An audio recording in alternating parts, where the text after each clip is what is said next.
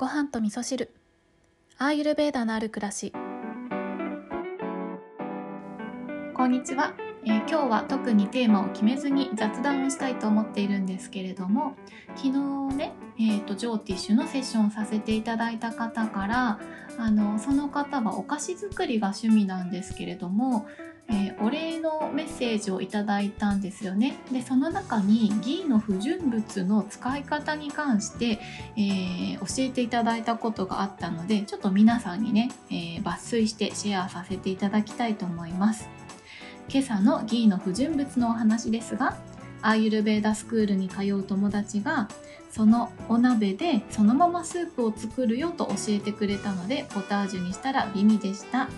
私はこして残った泡をパンをこねる時に混ぜ込んでみたらバターロールみたいになってとてもいい匂いのパン生地になりました。スコーンやお菓子を作る時にバター代わりに使うと無理なく美味しくいただけました。はいこんな風に教えていただきました。いやそんな発想は全然なかったなっていうこととね私はパンを作ったりとかお菓子を作ったりっていうことはもう随分何年もやってないですけどね。そうそう。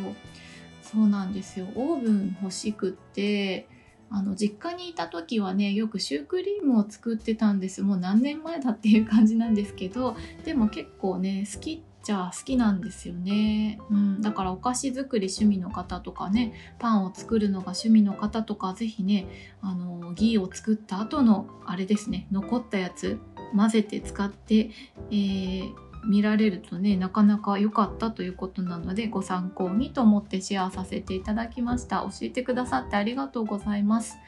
うん、でね昨日のこの方のセッションは本当にね私の中での思い入れが思い入れ思い入れというかねあのジョーティッシュのセッションをしてると本当に大事なことってなんだろうななってすごく ちょっと大事なとこで噛んじゃうんですけど本当に大事なことってなんだろうなっていうことをすごく考えさせられるんですよね。人それぞれいろんな人生があってで私たちはあの今までね生まれ育ってきた中で植え付けられた概念の中での正しさとか、えー、これがいいとかこれが悪いとかっていう偏見の中でえー、がんじがらめになってしまってねそこからそれてしまうことに恐れを抱いてしまったりとかそういうところでね他人に対して嫉妬心を抱いてしまったりとかなんか負の感情を持ってしまったりとかそこですごく苦しんでるんだよなっていうことをねすごく考えるんですよね。うん、でこの方とお話しさせていただいていた時もそんなことを考えていてでセッションが終わった後も何かこの方の力になりたいなというか私ができることがあればポッドキャストでもねどんどんやっていきたいなって思っていたところだったんですよね。でそうあのセッションの中でいろいろ見ていたらこの方はね瞑想がすごく得意だっていうことが見えていたんですよね。だけどご本人は瞑想はすごく苦手でできないっておっしゃってたんですよね。なのでセッションの中で瞑想ってこんな感じですっていうことをねお話しさせていただいたんですよね。でこれそれをここでもちょっとシェアさせていただくとあの瞑想って目を閉じて、えー、じっとして呼吸を整えるみたいなねそんな穏やかな時間って思ってる方がすごくまあ、一般的なんじゃないかなって思うし私もそんな風に思ってたんですよね。そうこの間2号さんと瞑想のこの間っていうか昨日かな？昨日の夜かな？瞑想の話してた時にあの2号さんは自分が瞑想したら一瞬で寝るって言ってたんですよね。だからすごい寝不足の人はなかなか難しいかなって思うんですけど多分ね2号さんの場合は目閉じて座ったら 確実に多分1分以内に寝ると思うんですよね、うんまあ、そういう方はちょっと難しいと思うんですけどそうじゃない方の場合は目を閉じてじっとして座ったらきっとねいろんな雑念がたくさん出てくると思うんですよね。でその雑念を消そうとする方が多いんじゃないかって思うんですけど私が学んだというか本で読んだんですけどねこれは、え、ヨガの実践とか瞑想の実践の本で読んだことなんですけどこの自分の思考っていうんですかね心の状態から生まれてくるいろんな頭に思い浮かんでくる言葉のようなものとかこういったことは全部遊ばせておきなさいっていうことがねそこに書いてあったんですね。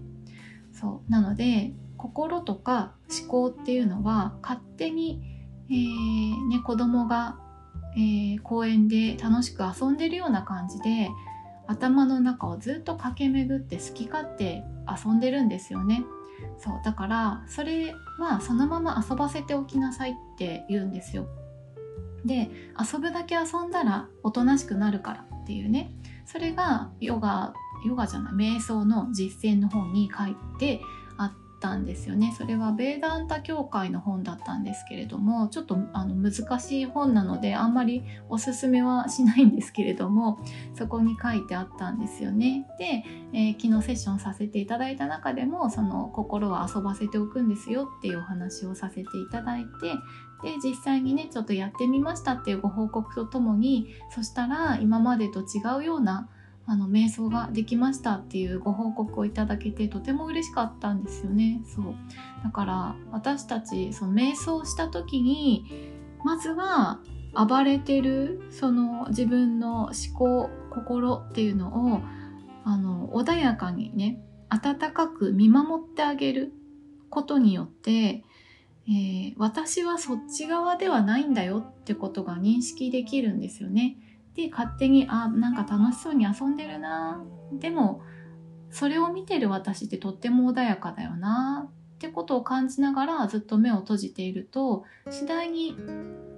そのバーって遊んでた心思考っていうのはおとなしくなってそれを見ていたただの穏やかな自分の方に意識が向いてくるんですよね。そうやって瞑想が深まっていくっていうね、うん、そんな考え方なのかなって私は体感的にもそう思っているし、あのー、うん、いろんな方におすすめしたい瞑想する時の感覚っていうのがねこんなとこがありましたね。だからそれをちょっとでも実践してくださってすぐに体感してくださったっていうのがすごくね嬉しかったですね、うん、だから瞑想がね苦手だなって思っていらっしゃる方心って静かにならないなとか頭のおしゃべりってなくならないなって思ってる方は是非ねあのもう好き勝手に頭の中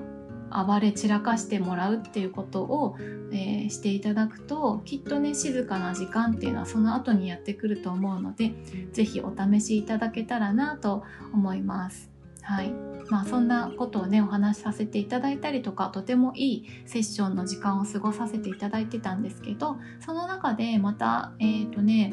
自分を愛することとかえー、そうですね自分に暴力を振るわないためにはどうしたらいいかとか人に優しくなるためにはどうしたらいいかとかねそんなことのお話にもなったんですよね。できっとねこれを今聞いてくださっている皆さんの中にもそういったことで苦しいなって思ってる方いらっしゃるんじゃないかなって思うんですよね。なかなかあの自分に対して厳しくしすぎちゃって優しくできなくて、えー、それがね、えー、自分に対しての暴力になってしまって自分に優しくできないから余裕がなくって人に対してもきつく当たっちゃうとかそれがね苦しいっていう方もいらっしゃると思うのでこんな方法で、えー、私は自分に優しくできるようになったよとかねそういったことがあったら是非、えー、そんなテーマでお便りをいただけたら嬉しいなと思います。はい。ということで今日は雑談だったんですけどね、えー、インド先生術、ジョーティッシュのセッションから、えー、感じたこととかね、その中でお話しさせていただいたことをちょっとここでね、皆さんにもシェアさせていただきました。ね、先日の私のジョーティッシュの師匠との、えー、対談の中でも言ってましたけど、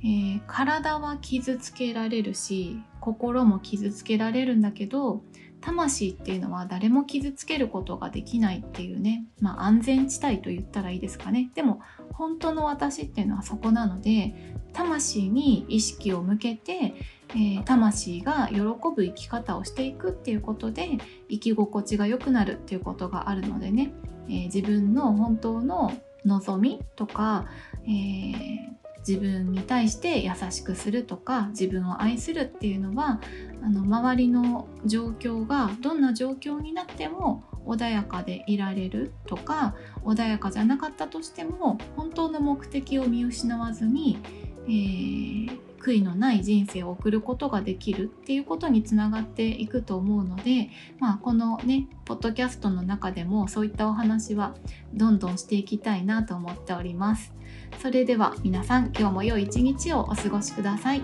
今日も聞いていただきましてありがとうございます。